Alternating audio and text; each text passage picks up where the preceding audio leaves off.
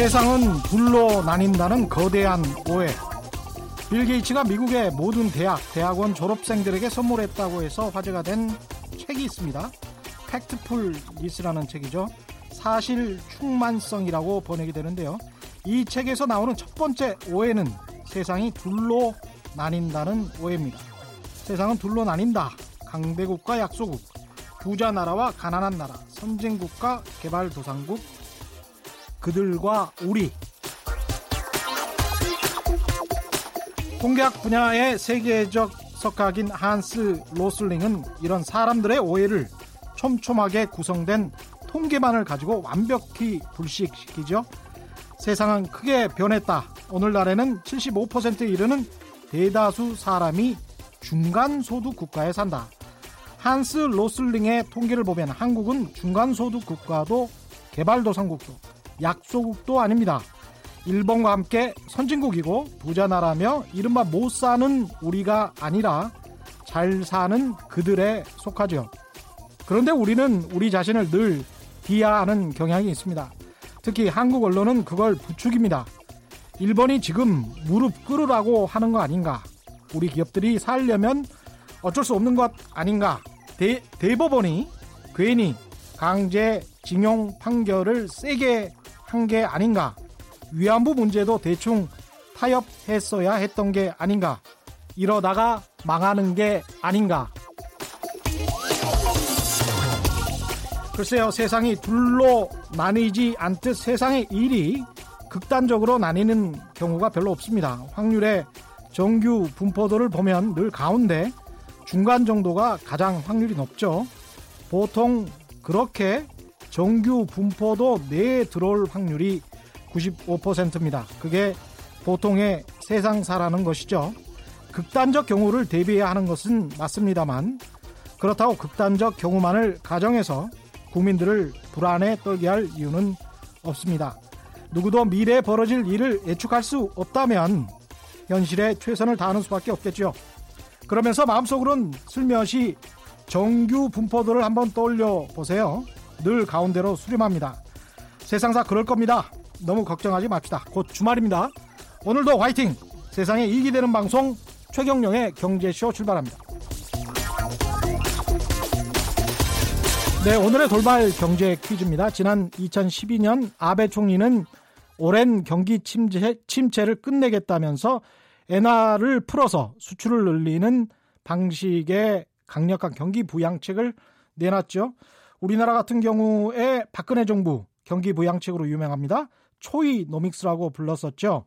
지금 아베 총리가 내놓은 경기 부양책은 뭐라고 부르는지 정답을 아시는 분은 짧은 문자 50원, 긴 문자 100원에 정보 이용료가 부과되는 샵 9730번으로 문자 보내주시거나 무료인 콩과 마이케이로 보내주셔도 좋습니다. 정답 보내주신 분들 가운데 다섯 분 선정해서 고기능 화장품 세트 보내드리겠습니다.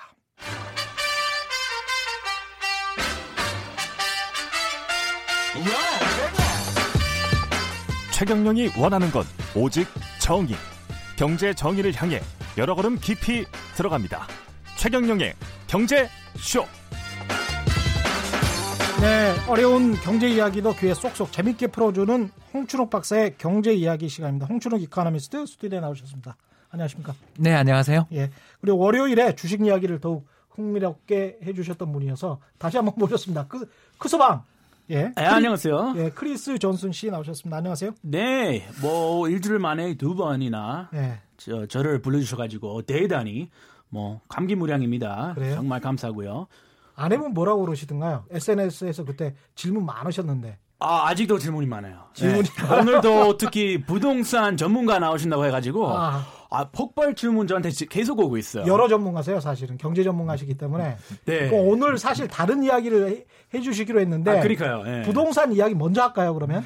그거 제가 뭐 제가 이렇게. 결정할 바가 아니지만 예. 부동산 얘기 예. 어, 길어질 수도 있어요. 예, 크서방을 위해서. 아니, 짧, 짧게. 아, 아? 짧, 짧, 짧게 하고. 아 좋습니다. 예. 아 그럼 이 좋죠. 요, 요즘 저 분양가 상한제 이야기 나왔잖아요. 네, 예.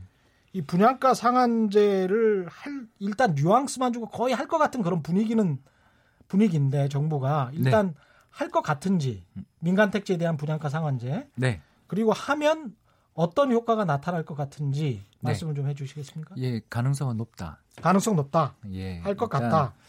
어, 군불 정도는 아닌 것 같습니다. 음, 어, 가능성이 높아져 있다라고 보여지고요. 예. 두 번째 하게 되면 예. 어, 일단 이 재건축이나 재개발을 추진하고 있었던 민간 분양 택지 쪽의 예. 수익성이 악화됩니다. 그렇겠죠. 예, 그래서 잠재적인 재건축 아파트들, 그러니까 음. 본격적으로 지금 재건축 재개발을 추진하고 있거나 음. 추진 중에 있었던 지역들 입장에서는 음, 타격을 받을 가능성이 높다. 음. 이렇게 보실 수 있고요. 그래서 최근 어, 부동산 가격이 최근 들어서서 3주 연속 또는 뭐 기관 따라 다르지만 2주 연속 상승세로 돌아서면서 상승세를 주도하는 게 재건축 단지들이 주도를 해왔는데 예. 여기 기세를 꺾어 놓을 수 있는 효과는 기대할 수 있다. 아, 그러나 어, 장기적으로 볼때 예. 어, 주택 공급 자체를 감소시키는 결과를 가져오고요. 예. 더 나가서 주택 시장이라는 것도 결국은 시장입니다. 예. 시장이라는 것은 가격이 오르면 수요가 둔화되고 예. 그죠? 가격이 내리면 수요가 늘어나는 그런 거 아니겠습니까? 그죠? 그렇죠. 가격. 변수에 예. 의해서 예. 이 시장이 조정을 해야 되는데 예. 그 조정에 대해서 위에 정부가 어떻게 보면 어, 주택 가격은 이거 이상 오르면 안 돼. 음. 라면서 이, 이 위에다가 딱 덮개를 씌워버리는 인위적으로 예, 통제를 예, 했다. 그렇게 되면 예. 이 시장 자체가 왜곡되는 일들도 벌어질 수 있다. 음, 이런 점들은 부정적인 부분들도 감안을 해서 봐야 될 것 같습니다. 감안을 해서 봐야 된다. 주택 공급이 감소할 수밖에 없다라는 것은 그러니까 결국 재건축 조합이 특히 서울 지역의 수익성이 악화되는 재건축 조합들이 어, 주택 신축 주택을 짓는 것을 포기하게 된다. 포기하거나 뭐 리뉴얼로 갈 수도 있고 그냥, 리모델링으로. 예, 예, 예, 리모델링으로 갈 수도 있고 또 그냥 이대로 갑시다 라면서 어, 뉴타운 같은 경우는 해제 쪽으로도 갈 수 있는 가능성들이 생기겠죠. 예. 그렇기 때문에 이렇게 사업의 수익성이 악화된다는 게 가장 큰 음. 문제고요. 예. 사업의 수익성이 악화되는 경우에는 아무래도 새로운 신축의 어떤 공급이 감소하는 그렇겠네요. 효과를 가져올 수도 있지 않냐 이렇게 볼수 어, 있는 겁니다. 재건축을 하게 되면은 뭐 가령 만 세대면 뭐 한 4천 세대 정도는 신규 분양을 하게 되는데 음, 그렇습니다. 일반 분양을 해야 되는데 예, 리모델링으로 일반 분- 가게 되면 1대1 그럴 수도 있고 뭐 예. 이제 리모델링 여건 따라 좀 다를 수도 음, 있겠습니다만 저도 공급 물량 자체가 확 주는 건 분명한 사실이겠죠. 그러네요. 그렇게 되면 잘못하면은 장기적으로 봤을 때는 주택 공급 감소로 해서 어, 가격이 오히려 앙등할 수 있다. 이런 점, 전망 뭐 당장이야 재건축 단지들의 기세를 꺾어 놓는 데는 도움 된다. 그러나 당장은 도움이 된다. 예 그러나 음, 좀 중장기적으로 보면 시장 기능을 음, 약화시키는 그런 부분도 음, 어, 있다. 있다라고 볼 수 있겠습니다. 그래서 주택 공급에 관한 것들 특히 이제 조금 그 과열될 수 있는 항상 과열될 수 있는 서울 중심 지역 같은 것들은 또 다른 어떤 대책이 필요하다 이런 말씀이신 것 같습니다. 그렇게 나올 수도 있다라는 거죠. 그렇게 나올 수도 있다. 네. 예. 그러니까 추가 대책이 또 나올 수도 있다. 저는 그렇게 보고 혹시 있습니다.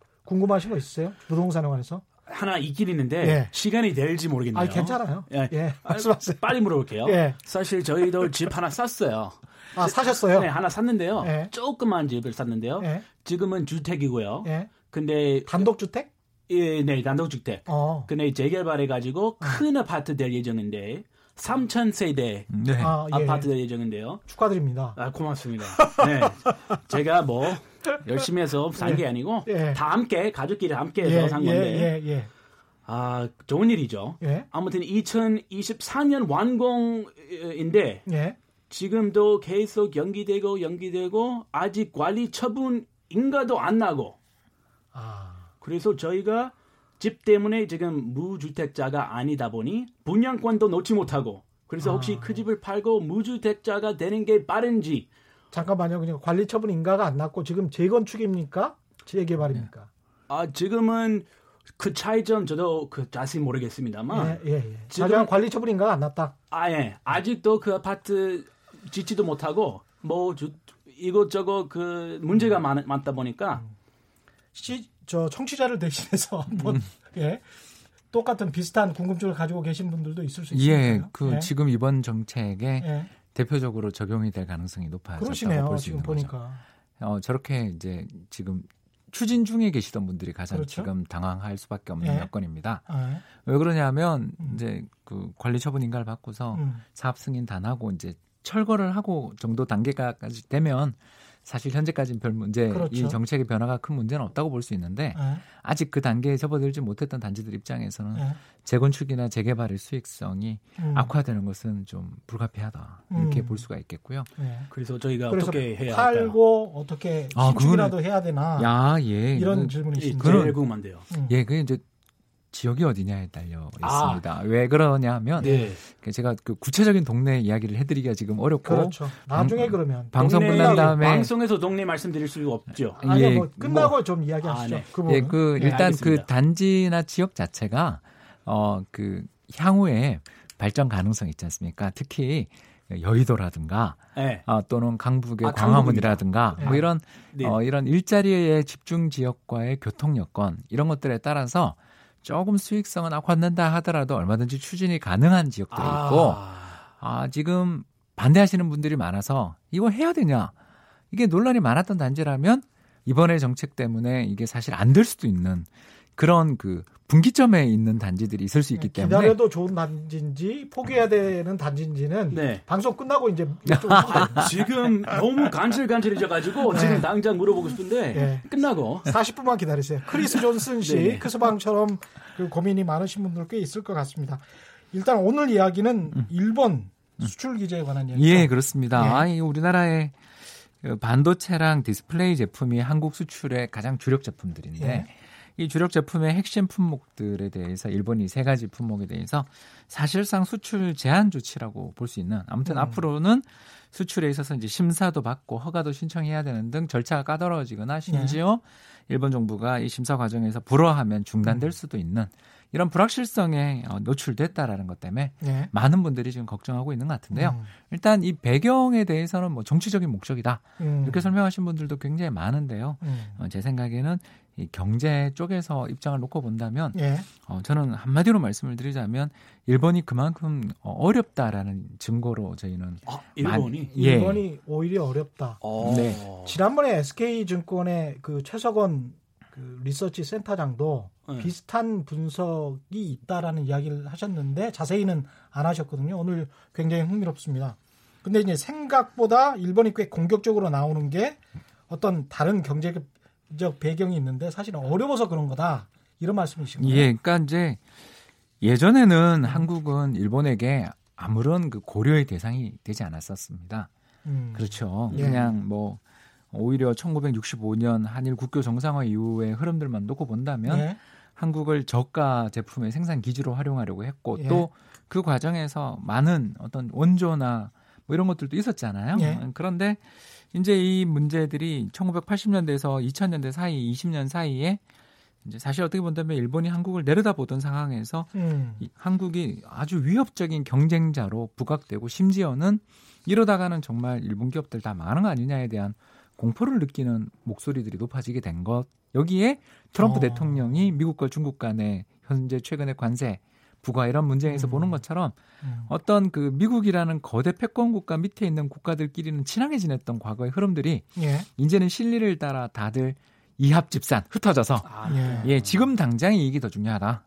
라고 움직이는 세상이 출현했다라는 게 가장 큰 이유가 되겠죠. 그러나 아. 트럼프 대통령 이야기는 우리가 많이 했으니까 네. 위협적인 경쟁자 이야기를 제가 조금만 하자면 예. 세계 시장에서 일본이 1986년 플라자 합의 바로 직후죠. 음.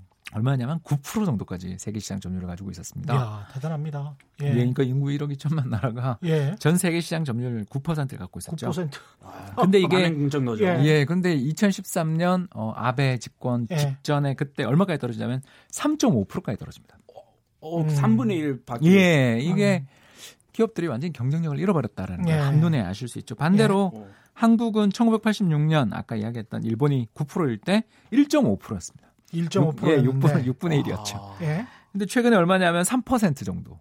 어, 그러니까 거의 다 따라왔네요. 예, 이- 근데 이제 만약 이대로 가면 5년에서 10년 사이에 음, 한국 일본 역전 가능성을 점치시는 분들도 있습니다. 그러네요. 그리고 가장 대표적인 게 바로 NAND flash. 그러니까 전원이 예. 끊기더라도 데이터가 살아 있는 그렇죠. 그런 그 아주 특수한 예. 고가의 제품이 바로 낸드 플래시 예. 메모리라고 하잖아요. 어, 영화 그- 같은데요. 예, 그, 그 카메라나 이런데 어, 음. 저장하고 막 그러는 용도로 많이들 쓰이고 예. 그렇습니다. 아. 예, 들어보셨을 겁니다. 그리고 SSD라고 해서 예. 속도가 굉장히 빠른 노트북, 랩탑 컴퓨터 그렇죠. 쓸때 이게. 들어가 있냐에 따라서 고가냐 아니냐가 음. 차이가 날 정도로 중요한 부품인데 이게 2010년 그러니까 불과 9년 전에만 하더라도 이 도시바라는 일본의 기업이 세계 시장 점유율 34%.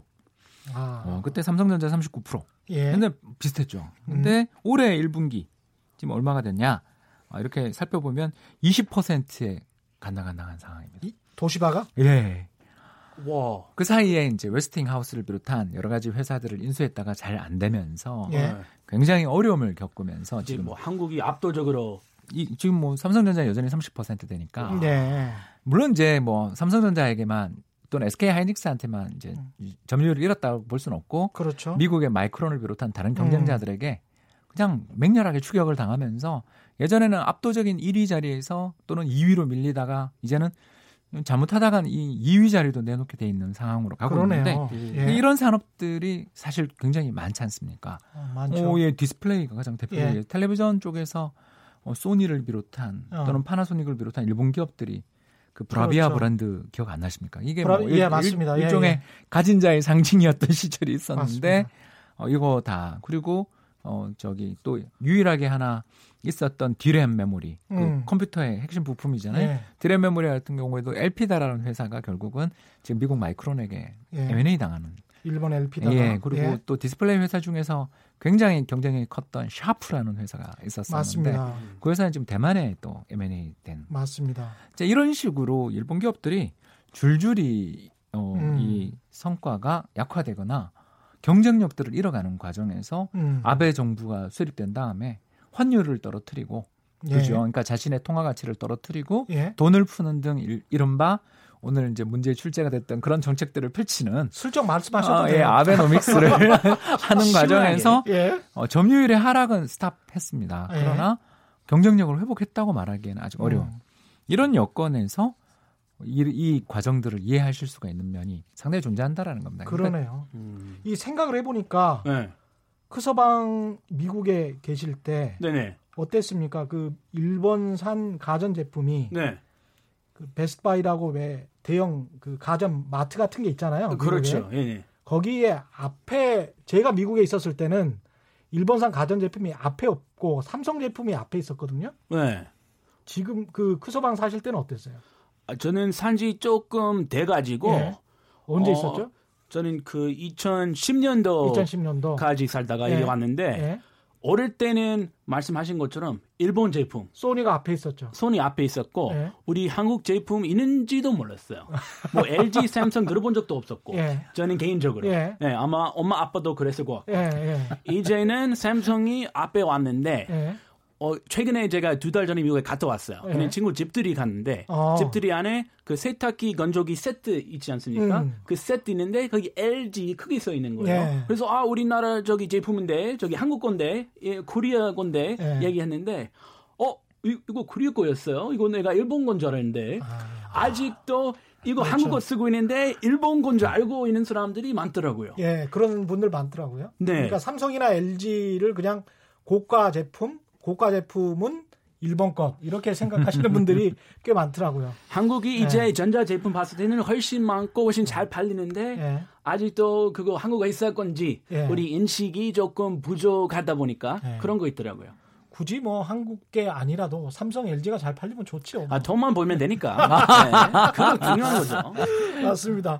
근데 일본 가전 제품이랄지 디스플레이 뭐 아까 말씀하시는 거 들어보니까 심각했네요. 낸드 플래시 SSD 이렇게 일본이 이런 분야에서 무너지게 된 이유가 있습니까? 네, 돈을 음. 이상한 데 썼습니다. 이상한 데 썼어요. 네, 바로 음. 이제 이게 문제인데요. 1985년 이제 플라자 합의에 대해서는 몇 차례 말씀드린 바 있었지만 네. 어, 달러화의 가치를 떨어뜨리는 반면 엔화의 가치를 올리는 음. 그런 정부 정책에 이 또 미국에 대해서 일본이 그때는 또 동조했잖아요. 예. 그러면서 1달러에 대한 엔화 환율이 250엔 정도에서 거래되던 게 그게 2년 만에 120엔까지 떨어진. 음. 그 환율이 반으로. 그러니까 지금 우리나라 환율이 1,200원 근처에 있는데 이게 600원 됐다고 생각하시면 됩니다. 어머나. 예. 예. 예, 그 엄청나게 충격을 받으니까 수출에 대해서 기업들이 의욕을 잃었죠. 예. 그러면서 이제 정부가 정책 금리를 얼마까지 내려주냐면 2.5%까지 금리를 인하해 줍니다. 그 전에 5%대 있었던 거니까 그러니까 예. 반을 인하해 준 거예요. 음. 그러니까 사람들이 이제 대출 받기가 너무너무 쉬워졌죠. 예. 자, 그런데 이 문제가 일본 기업들이 그때 뭘 했냐 하면 전부 부동산 사러 갔다라는 겁니다. 전부 부동산 사러 갔다. 예, 그래서 어 그. 이 저 1985년 일본 기업들 기업에 의한 토지 순매수가 3.8조 원. 그러니까 우리 돈으로 환산하면 한 40조 원 정도 예. 되겠죠. 그런데 1989년 한 해에는 10조 엔 10조 엔. 순매수만 10조 엔. 그러니까 우리 돈 100조, 100조 원. 아, 그거 100조 원이에요? 예. 10조 엔. 아, 예. 그러니까 아. 이게 뭐 주택 가격을 집 이 저 기업이 이렇게 기업이 예, 올려 오히려? 올려 버리니까 음. 그 도심 지역의 핵심적인 주택 가격들, 특히 음. 사업 용지 가격이 급등하기 시작했죠. 예. 그런 과정에서 PIR이라고 혹시 들어보셨는지 그렇죠. 모르겠어요. 소득 대비 주택 가격 비율. price income ratio. 아, 예. 이 영어 약자였군요. 예, 네, 예. 그래서 income 뭐 제가. 연, 예. 연봉이 예를 들어서 5천만 원이다. 예. 근데 집값이 5억이에요. 그러면 예. PIR이 10배인 거죠. 그렇죠. 그러니까 우리나라 같은 경우는 이제 역사적으로 그몇 배에서 움직인다 이런 것들을 가지고 나라를 다 그렇죠. 평가를 해볼 수 있는데 예. 그 전에 일본의 동경 지역의 핵심 지역은 한 7배 정도였다고 합니다. 음. 그랬었는데 1989년 단 5년 만에 얼마까지 갔냐면 15배까지. 오, 아까 소득도 예. 증가를 했겠지만 소득 증가하는 속도보다 훨씬 더 빨리. 훨씬 더 빨랐다라는 거죠. 우리 지금 서울 핵심 지역 같은 경우는 어느 정도나 될까요? 아, 우리 서울은 10배 넘죠. 10배 넘죠. 예, 우리는 10배가 좀 더 넘습니다. 근데 예. 이게 어, 제가 왜 이렇게 단언을 못 하냐 하면 예. 발표되는 기관마다 그 숫자가 좀 차이가 커서 그렇죠. 예, 그래서 단일한 통계가 몇 배입니다라고 제가 단언을 못 하는 게 예. 어, 제가 옛날 다녔던 KB은행 같은 경우에는 음. 12세 배 그 정도 음. 올라가고요. 또 예. 어, 감정원 또 PIR은 또 다르고 그래서 예. 음, 제가 이럴 때는 잘 모릅니다. 그냥 여기, 여기 이렇게 지금 가지고 오신 통계를 보니까 네. 미, 일본이 1989년에 15배일 때 그때 그 중간 소득이 600 한 6,400만 엔 정도 됐군요. 음, 그렇죠. 연봉이 그러니까 640만 엔이니까 우리 6,400돈한 음. 7천만 원 가까이. 7천만 원 가까이. 네, 그래서 그리고 그게 이제 평균 음. 주택의 크기는 지금 보니까 75 square meter면 예, 뭐- 20평 정도, 22평 예, 정도 예, 되는 그 지금이나 예. 옛날 옛날이나 일본 집은 되게 작죠. 작으니까 사실 한국이 더 작습니다. 예. 요새 소형 평형 아파트 평면들 많이 개발되고 있어서 그렇죠. 예 그렇습니다. 그래서 음. 이게 이제 제가 어, 음. 그때 뭐 비해서 우리나라가 비싸냐 안 비싸냐 이걸 딱 단언하기가 너무 어려운 게 음. 우리나라 금리 지금 금리 1%대잖아요. 음, 예. 근데 어, 제가 아까 방금 말씀드린 1989년에 일본 금리가 몇 프로인지 아세요? 몇 프로였어요? 6%였어요. 6%였군요. 어, 높았어요. 예, 굉장히 높으니까 음. 이 사람들이 어떻게 했냐면 그러네. 기업들이 막 대출 받아서 이걸 사는 건 좋으니까 개인들이 주택 시장에서 매도를 펼칩니다. 이렇게 예. 그러니까 여러 채 가지고 있었던 사람들부터 시작해서 음. 왜냐하면 부동산 담보 대출의 금리가 너무 높으니까 음. 차라리 집값 많이 올랐으니까 이거 팔아서 어 저기 빚도 청산하고 또 예금도 넣어두면 이익 아니냐 이러면서 사람들이 집값 집을 팔기 시작하면서부터 1990년부터 음. 언제까지 빠지냐면 2017년까지 빠집니다. 아, 27년 연속 빠집니다. 엄청 긴 기간 거쳐서 예. 그러면서 이 전체 그 일본의 자산 가치가 얼마가 그 허공으로 날아가 버렸냐면 아까 제가 네. 이제 허공으로 날렸다 이런 이야기 했잖아요. 네. 1,500조 엔. 1,500조 조 엔. 엔. 어, 1,500조 엔이면 어마어마한- 1경 5천조. 예, 그렇죠. 그러니까 1년에 일본 1경 그때 5천조 당시 원. 그때 1년에 그 일본 GDP가 400조 엔대였으니까 예. 3년에서 4년 정도의 GDP를 날린. 어. 그러니까 이게 기업들이 망가질 수밖에 없는 거죠. 그러네요. 예, 더 문제가 뭐냐면 이제 토지는 어, 기업들이 망가졌고요. 아, 대기업인데. 예, 네. 대기업들도 뭐, 뭐 대출 받아 서 4억 올리고 그래요? 상가를 사고 집을 샀던 거가 음. 집값이 특히 동경 지역의 핵심 지역이었던 상업용지 가격 같은 경우는 고점 대비 90% 빠졌거든요. 어머나. 그러니까 미국에서 그 네. 서브프라임 모기지 론 사태 그 직전에 막 사람들이 네. 너도라도 집 사서 막 주택 가격 올랐던 그런 상황이네요. 지금 아, 큰. 거품이 돼가지고. 예, 네. 큰 거품에서 이제 그래도 미국 모기지 음. 위기 때는 서브프라임 모기지 위기 때는 음. 미국 중앙은행이 금리를 막 인하해서 어떻게든 살려주려고 그랬는데 나라가 뭐 튼튼하니까. 예, 예, 근데 예. 일본은 그걸 금리를 인하를 안 해요. 92년까지. 야, 그러니까 뭐 여러 가지 일본의- 문제가 다 네. 겹친 거죠. 음, 그러니까 정책 실패도 특히 크네요. 그 일본 은행들이 큰일 난 게 음. 어. 우, 이제 그 좀 이해가 잘 안 되실 텐데 음. 어, 그 전체 상장돼 있는 주식의 약25% 이상을 일본 은행들이 가지고 있었어요. 그러니까 그 상호 보유 시스템이라고 들어보셨는지 모르겠습니다. 아. 주식 상호 보유 시스템이라고 해가지고 못 들어봤습니다. 예 처음 들으셨죠? 이게 네. 이제 일본이랑 독일이 이런 계열이라고 합니다. main bank 시스템이라고 하죠. 음. 주거래은행 제도. 음. 음. 그러니까 main bank 시스템이 더 직관적이네요. 아, main banking 시스템. 예, 네. 그래서 어떤 기업 집단과 한 은행이 긴밀한 협조 관계를 맺으면서 서로의 주식을 상호 보유합니다. 야, 그래서 은행권이 망하면 같이 망하는 거예요. 예, 그 전체 상장 주식의 20% 이상의 주식을 가지고 있었어요. 음. 근데 주가가 니케이 225 지수, 그러니까 어, 일경 지수라고 들어보셨죠, 그죠? 예. 그 지수가 4만 엔까지 갔었는데 예. 그게 지난번 그 동일본 대지진 사태 때 7천 엔까지 음. 야, 80% 엄청나게, 80% 이상 빠졌어요. 엄청나게 빠졌네. 그러니까 예. 이렇게 양쪽에서 음. 어, 기업은 기업대로 부동산 샀다가 큰일 났고 은행은 은행대로 주식 들고 있는데 주식의 가치가 고점에서 그렇죠. 한때 80% 이상 빠져버리니까 은행이 대출로 잡아준 그래서 결국 지금 땅들도 예, 값어치가 문제가 되겠죠. 떨어지니까. 그것도 그렇지만 그렇죠. 뭐 일단 중요한 건 주식 가격은 시가 평가를 market to. market mark to market을 하니까 그때 그때 계산을 해줘야 그렇죠. 큰일 났죠. 음. 그렇게 해서 일본은행이 그때 13개의 시중은행이 있었는데 지금 3개 남았잖아요. 와. 그러니까 악순환에 악순환이 막 벌어지는 겁니다. 은행 음. 망하기 전에 건전화해야 되니까 음. 대출 회수하려 그러고 대출을 했던 기업들 입장에서는 아니 우리 주거래 은행 main bank인데 당신 나한테 이럴 수가 있어요. 그러면서 매달리고 음. 뭐 이러는 과정에서 이제 어떤 일들이 벌어졌겠어요. 두 가지가 있었겠죠. 하나는 도요타 자동차처럼 음. 경쟁력이 뛰어난 회사들 같은 경우에는 내핍해서 버티는 거죠. 경쟁력을 강화하자, 기술을 강화하자, 음. 힘들어도 우리 버텨보자. 네. 신차 개발해서 우리 잘 팔면 돼. 네. 이렇게 하지만 상당수 기업들은 회계 부정을 저지르게 됩니다.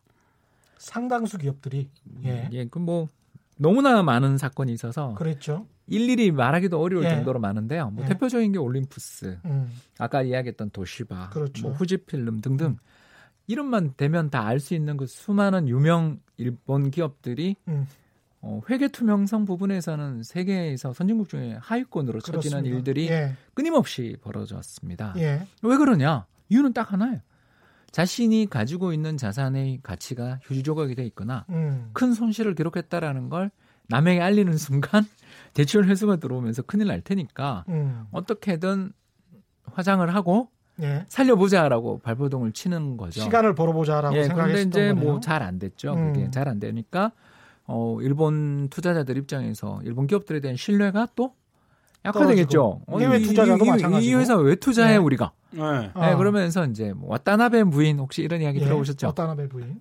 왔다 갔다 매부인. 이것도 뭐 금치초문인데요. 예, 그 예. 해외 투자가 붐을 이루게 됩니다. 예. 한마디로 말해서 개개인들이요. 일본 일본 주식이나 부동산 투자를 안 하고요. 음. 해외 채권이나 주식에 네. 집중적으로 투자를 하는 아. 와타나, 예. 와타나베라고 일본의 네. 대표적인 성씨를 따라서 아하. 와타나베 부인 아, 한국은 뭐 김치 있듯이. 그렇죠. 그렇습니다. 예. 아, 그렇군요. 예. 네. 재밌네요. 여기 아주 재밌죠. 어, 지금은 뭐 우리 미국 사람 인식으로 지금은 일본 그렇게 아 망했다 못 살고 있다 이런 생각 안 하거든요. 지금은 많이 회복됐나 봐요. 어, 많이 회복됐죠. 아베노믹스 이후에 음. 7년째 지금 접어들면서 예. 고용 시장, 노동 시장은 회복이 돼서 음. 어, 최근에 졸업하고 있는 대학생들 같은 경우에는 한 사람당 두세 군데 이상 이미 합격이 된 상황에서 어디를 갈까 고민할 정도로 그렇군요. 밀레니얼 세대들 중에서 일본 밀레니얼 세대들이 제일 지금은 잘 나간다 이렇게 볼수 음. 있는데 어. 근데도 흥미로운 것은 임금이 안 올라요. 아? 흥미로운 것은 임금이 안 오른다. 예, 그렇게 고용이 좋은데도 불구하고 1990년에 비해 지금 임금이 거의 오르지 않았다. 아, 그- 인플레이션도 거의 없으니까. 없죠. 임- 예. 그러니까 이 디플레이션 상황이 음. 펼쳐지니까 아. 임- 임금을 올려주지 않는 상황이 벌어지는 올릴 거죠. 필요가 없겠네요. 예, 그러니까 이제 경제 전체에 음. 문제가 음.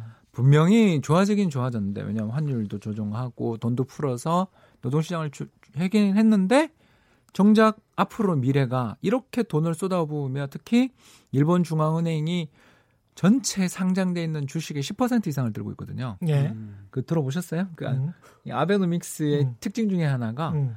어, 상장 지수 펀드 ETF라고 들어보셨죠? 예. 예. 예, 그거를 일본 중앙은행이 매입해요. 음. 주식 가격을 올리기 위해서 중앙은행이 주식을 사주는 일까지 벌일 정도로 일본은 언론도 그렇고 중앙은행도 그렇고 거의 독립성이라고는 찾아보기 힘들 아, 그러니까 이제 상- 그 상황이군요, 1990년대 초에 이게. 예. 일본 중앙은행이 독립성이 강화되고 있던 시점에 예. 아까 말씀드린 것처럼 음. 버블 붕괴 이후에 경기를 살리는데 실패하면서 예. 경기 부진, 장기 불황에 대한 책임을, 책임을 어, 대장성 이미 이름 바뀌어서 지금 이제 재무상으로 예. 바뀌었지만 거기와 일본 중앙은행이 일종의 정치적인 표적이 됐죠. 음. 그러면서 좀 지금은 이제 음. 구로타 음. 일본의 중앙은행 총재 음. BOJ 체어맨이죠. 그분이 어, 지금 하고 계시는데 예. 노력은 하는데 음. 경제가 아까 이야기했던 것처럼 노동 시장은 좀 좋아졌는지 모르지만 음. 경제 성장률도 여전히 1% 미만. 그렇죠. 1%. 거기다가 물가도 전혀 오르지 않고 음. 그리고 아까 말씀드린 것처럼 세계 시장에서의 뭐 점유율 이런 게 올라가야 되잖아요. 음, 그죠? 그렇죠. 기업의 경쟁력이 올라가야 미래가 있는데 그쪽에서도 별로 그렇게 잘 뚜렷하게 살아나는 징후도 보이지 않으니까 음. 초조해지겠죠. 흥미롭습니다. 여기서 잠깐 일본이 이렇게 부품 소재 산업이랄지 이런 게 아주 강해서 우리나라를 압박만 할 정도로 압박할 정도로 아주 강한 나라인 줄 알았더니 이런 또 허술한 점도 있었네요. 네, 음, 그렇네요. 지금 현재 상황은 어떤지 좀 더 나중에 알아보고요.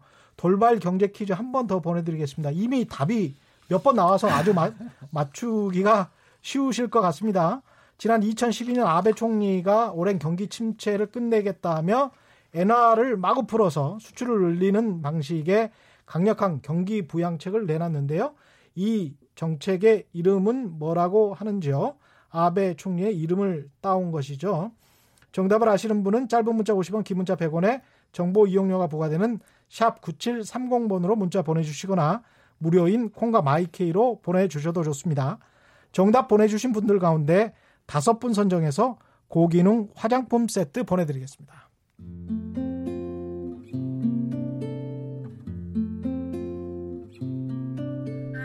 진실 탐사 엔터테이너 있는 대로 닦아 최경영 기자의 경제쇼 주말판 한 주간의 경제 이슈를 완전 재미있게 풀어드립니다. 7월 13일 토요일에 찾아갈게요. 기다려요. 자, 지금 우리로서는 걱정되는 거는 우리나라가 일본의 길을 따라갈 가능성도 있다. 이런 지적들이 나오고 있고 게다가 일본은 부품 소재 산업이나 이런 거는 굉장히 발달해 있고 다품종 소량 생산 체제 작지만 강한 기업들은 우리보다 훨씬 강한 상황에서 만약에 일본의 이런 나쁜 안 좋은 점들을 따라가면 우리로서는 굉장히 회복하기 힘든데 이건 어떻게 보십니까? 네, 그 걱정하시는 분들의 마음은 이해가 됩니다. 예. 근데 이제 다만 일본과 한국의 경제 구조의 차이가 너무 크다라는 것은 잊지 말아야 된다라고 생각합니다. 예. 어, 전체 GDP에서 차지하는 수출 비중을 살펴보면 음. 일본은 전체 수출 전체 GDP 국내 총생산에서 차지하는 수출 비중이 2017년에 17.7%에 불과합니다. 음. 그러니까 그 전에는 10% 초반이었어요. 음. 그러니까 다시 말해서 경제 전체 성장에서 수출이 차지하는 비중은 10%대다라는 겁니다. 아유. 어, 되게 적 굉장히 적은 낮죠. 엄청 예, 적네요. 예, 그- 정말 적은 거죠. 한국은 엄청 한국에 크고 비해서 예. 네, 그러니까 미국도 그 정도밖에 안 되거든요. 미국도 그렇죠. 어마어마한 내수 국가잖아요. 예. 예. 왜냐하면 미국 내에서 생산된 걸로 사실 자급자족이 다 되는 나라잖아요. 예. 그런데 비해서 일본은 수입에 많이 의존해야 되는데도 불구하고 내수 시장이 워낙 크다 보니까 음. 1억 총 중류 사회라고 저희들이 불렀는데 그게 뭐냐면 인구 1억 2,800만인데 예. 그 중에서 중산층이 1억이다라고 미들 인컴 클래스라고 부르는 사람들이 전체 인구의 한 80%가 예. 중류다, 중산층이다. 대부분이 다 중산층이니까 예, 그렇게 자기들이 평등한 사회를 만들어 놨다라고 생각을 하니까 거대한 내수 시장 거대한 내수 시장을 믿고 일본 음. 기업들이 내수 시장에서 좀 어떻게 봐도 먹고 살 수 있는 음. 승부를 봐도 되는 사회였다라면 한국은 음. 옛날에 되게 못 살다가 이제 좀 내수 시장이 커졌을 뿐이고 전체 우리나라 GDP에서 1980년에 이미 30%까지 수출 비중이 올라가고요. 예. 외환위기 직후에는 40%, 최근에는 음. 50% 정도입니다. 아유. 그래서 수출이 세계적 50%. 예, 그래서 세계적으로 보면 한국만큼 수출 비중이 높은 나라는 싱가포르나 홍콩 같은 일부 그 중개 무역하는 도시 국가들 제외하고 보면은 뭐 네덜란드부터 시작해서 몇 나라 없습니다. 그러네요. 아, 대부분 수출로 먹고 살고 네, 있군요. 그러다 음. 보니까 한국은 이 좀 절박함이 달라요. 음. 뭐 지금 일본의 저런 세계 품목 그 예. 아주 몇 개 안 되잖아요. 세계 그렇죠. 품목에 대한 일본의 보복이랄까 아니면 어, 공격을 절차를 할까? 까다롭게 예. 만드는 아무튼 현재까지 보면 수출 절차를 되게 까다롭게 만드는 정책을 통제라고 할 수 있죠. 예, 그것만으로도 우리가 이렇게 크게 음. 놀랄 정도로 음. 한국 사람들은 위기 의식을 굉장히 많이 가지고 있고 음. 수출이 잘 안 되면 경제 큰일 난다라는 걸 네. 알고 있고 기업들 입장에서 내수 시장에서 승부를 보겠다는 그런 기업도 물론 많지만 음. 해외 시장에 나가서 수출기를 개척하겠다라는 거가 유일한 활로다. 음. 이렇게 생각하는 문화가 완전 다릅니다. 그러다 보니까 일본은 어떻게 보면 내수 시장에 머물러 있는 그래서 저희들이 좋게 보면 1억 총중류 나쁘게 이야기하면 일본을 갈라파고스라고 부르거든요. 갈라파고스. 아, 그것도 생소한 단어인데요. 찰스 다윈의 갈라파고스 군도. 아, 예, 예, 예, 예, 예. 예. 이제 그- 이제 예, 알겠어요. 완전히 동떨어져서 예. 자기들만 이상한 생명체가 등장했던 갈라파고스 군도처럼 예. 일본 경제가 아주 특이하다는 거죠. 아. 이게 네. 가장 대표적인 게 스마트폰 산업이었어요. 네. 네. 그 일본 특유의 문화들, 일본 특유의 어떤 그런 그 고객들의 기호에 맞춘 네. 그런 제품들을 대거 생산했던 기업들이 예를 들어서 히다치라든가 파나소닉이라든가 음. 소니 같은 기업들이 한때 세계 시장 점유율 다 10위권 이상에 있었죠. 예. 근데 지금 세계 시장 점유율 10위권 안에 어떤 기업들을 지금 스마트폰 산업에서 그러니까요. 찾을 수가 없잖아요. 예. 삼성전자나 화웨이나 애플 그 밑에 오포 비포라든가 음. LG전자라든가 또는 이런 여러 가지 기업들은 우리가 이름은 이제 알 수 있지만 예. 일본 기업들이 사라져버린 이유가 뭔가 생각해 보면 결국 자신들의 큰 내수 시장에서 맞는 모델들만 만들고 있다가 아. 아이폰 이후에 아이폰 충격 이후에 2006년 아이폰 충격 이후에 스마트폰 시장으로 세상이 바뀔 때 세계 적응을 시장에서의. 어떤 격변 변화 이런 거에 적응을 제대로 잘 못한 갈라파고스 군도에 살던 생물들이 대륙으로 넘어와서 적응을 못 해버린 그런 케이스군요. 그럴 수도 있는 거죠. 예. 왜냐하면 그 자기의 좁은 음. 생태계 안에서 최적화를 하다 보니까 음. 그래서 이런 것들을 생각해 보면 우리는 물건 하나를 개발하면 어떡하면 이걸 수출해 볼까를 생각하는 나라라면 음. 그렇죠. 일본은 어, 좀 내수 시장이 워낙 크다 보니까 음. 내수 시장 내에서 자신의 어떤 쉐어를 점유율을 또는 시장을 만들어 보려는 생각들이 더 큰 게 지금까지 아까 이야기했던 것처럼 일단 음. 해외 시장을 잃어버리게 됐던 큰 이유 중에 하나가 에이, 대출 받아서 부동산 샀다. 음. 큰일 난 게 제일 컸고 예. 은행들이 또 주식 왕창 들고 있다가 주식 가격 폭락하는 바람에 큰 손실을 본 것. 음. 마지막으로 아베노믹스 시작 이전까지만 하더라도 일본 정책권 당국들이 과단성 있는 어떤 적극적인 경기 부양을 못했던 것 이런 것들이 있었겠죠. 예. 근데 이제 여기에 더 나가 음. 이런 장기 불황 속에서 진취성을 잃어버리고 해외 시장 개척하고 적극성을 가지고 나가기보다는 자기 시장 내에서 어 그렇게 안전하려는 움직임들까지 있었던 것들이 그러니까 네. 왜 왜냐하면 어려워지면 사람이 보수적으로 바뀌잖아요 위축되잖아요 음. 그거에 비해 한국은 아무리 좀 작은 회사라 그러더라도 수출기를 뚫어보려는 생각들을 많이 가지고 있고 음. 한국에서 만들어져 있는 최근에 여러 가지 생활 가전들 건조기라든가 아니면 옷 그 쾌적하게 청정해주는 그런 것들 그렇죠. 제품들이 이런 것들을 지금 수출하려고 무척 애를 쓰고 어. 또 수출길도 열고 있지 않습니까? 그렇습니다. 그러니까 이게 아. 태도 자체가 많이 달라져 있다라는 점들 여기에 이제 더 나가서 일본 중앙은행은 금리 너무 공격적으로 올렸다라면 음. 한국은행은 지금 금리 내릴 것 같은데 음, 예.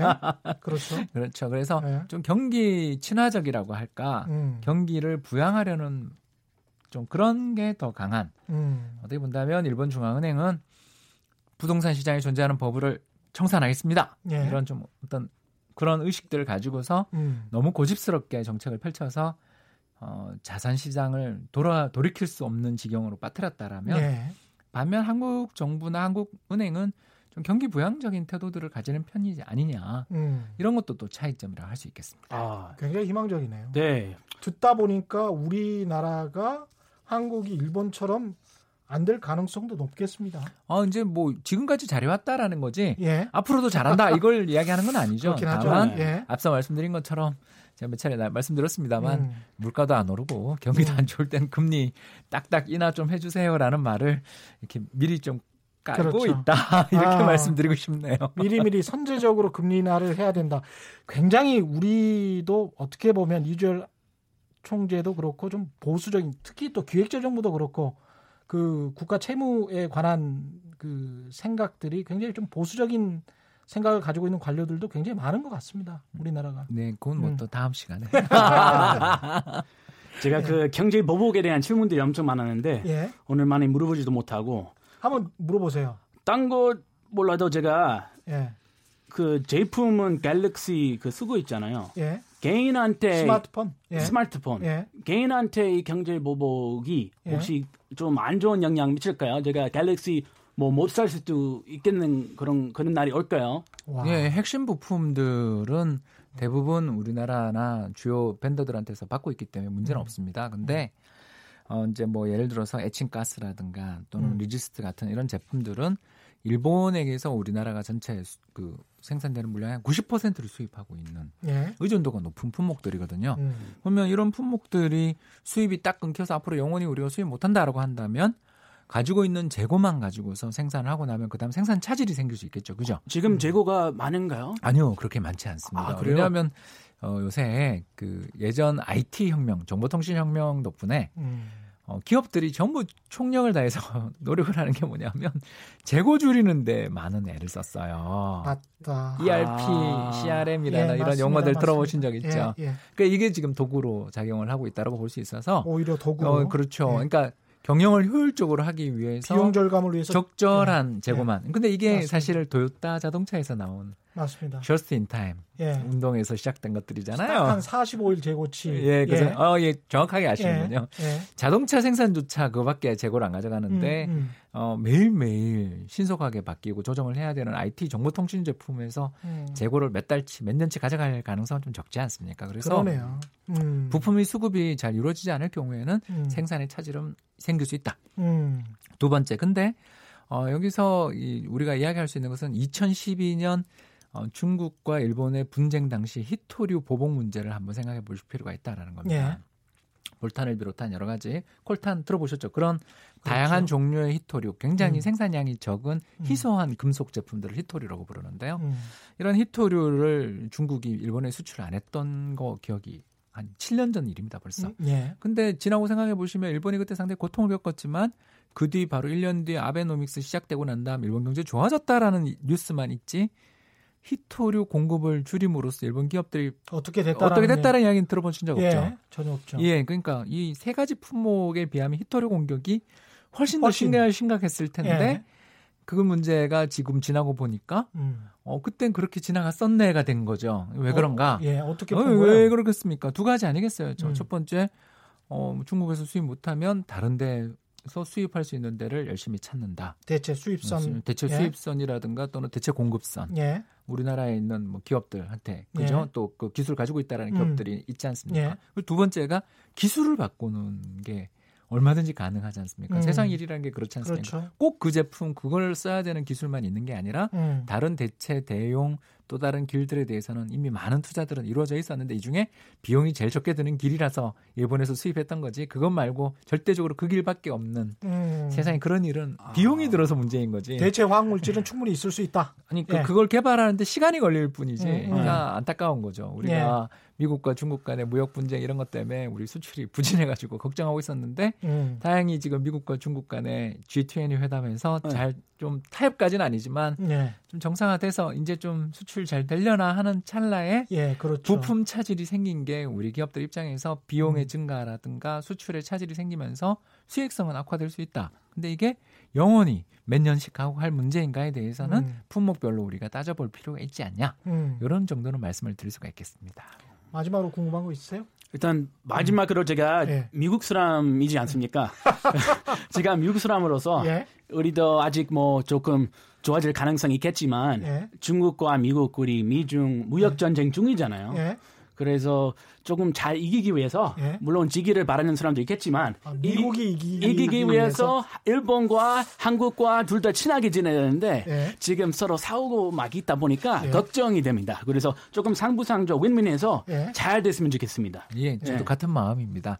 예전에는 참 그 서로 생산 부품을 이렇게 필수 부품을 서로 이렇게 상호 조달하는 거 보면 그래도 어, 친하게 산업계에서는 지내는 측면이 있었는데 어, 이번에 이렇게 사이가 나빠졌고 특히 이게 문제가 장기적으로 서로 나쁜 게 뭐냐 하면 음. 언제든지 상대가 등을 돌릴 수 있다라는 경계감을 가지게 된 것만으로도 음. 문제는 앞으로 생길 수 있기 때문에 어여 잘 해결되기를 바라는 마음 어, 간절합니다. 예, 자유무역의 원칙으로 돌아갔으면 좋겠습니다. 오늘 말씀 감사하고요. 지금까지 홍춘욱 이카노미스트와 크스방 크리스 존슨 씨와 함께했습니다. 고맙습니다. 고맙습니다. 네, 저는 KBS 최경영 기자였고요. 지금까지 세상에 이익이 되는 방송 최경영의 경제쇼였습니다.